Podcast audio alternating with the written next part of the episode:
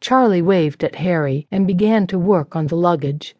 Harry waved back. Focusing on Ben, he leaned against the hotel wall and waited. Yes, I'm Sarah. This is my slave girl, Alma, Sarah replied, irritated and impatient. She turned to Charlie. You should not be allowed to drive a stagecoach. You bounced me around enough to shake my brains loose. Before Charlie could catch himself, he replied, Wouldn't hurt you any. What? Sarah yelled. How dare you? Harry smiled. Charlie, take a break. I'll treat you to a glass of lemonade. Nodding his head, Charlie followed Harry into the hotel, figuring that if he didn't, his good friend Charlie might end up being attacked by an angry young lady. Is everyone around here so rude? Sarah spun to Ben. Uh, no. Charlie, he's a nice guy, Ben struggled. A nice guy? Sarah asked in disbelief. Oh, sure, defend your own.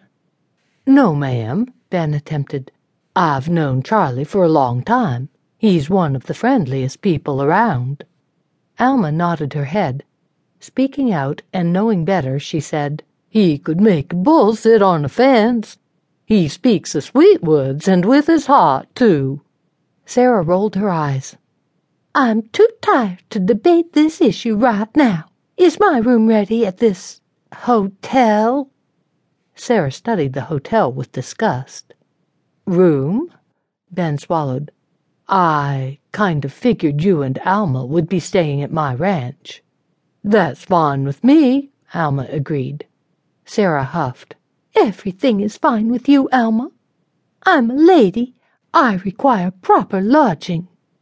Ben saw pain enter Alma's eyes. He spoke quickly, feeling the lock on his tongue fall away.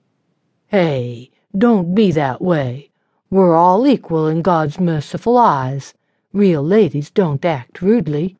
The only real lady I've seen so far is Alma.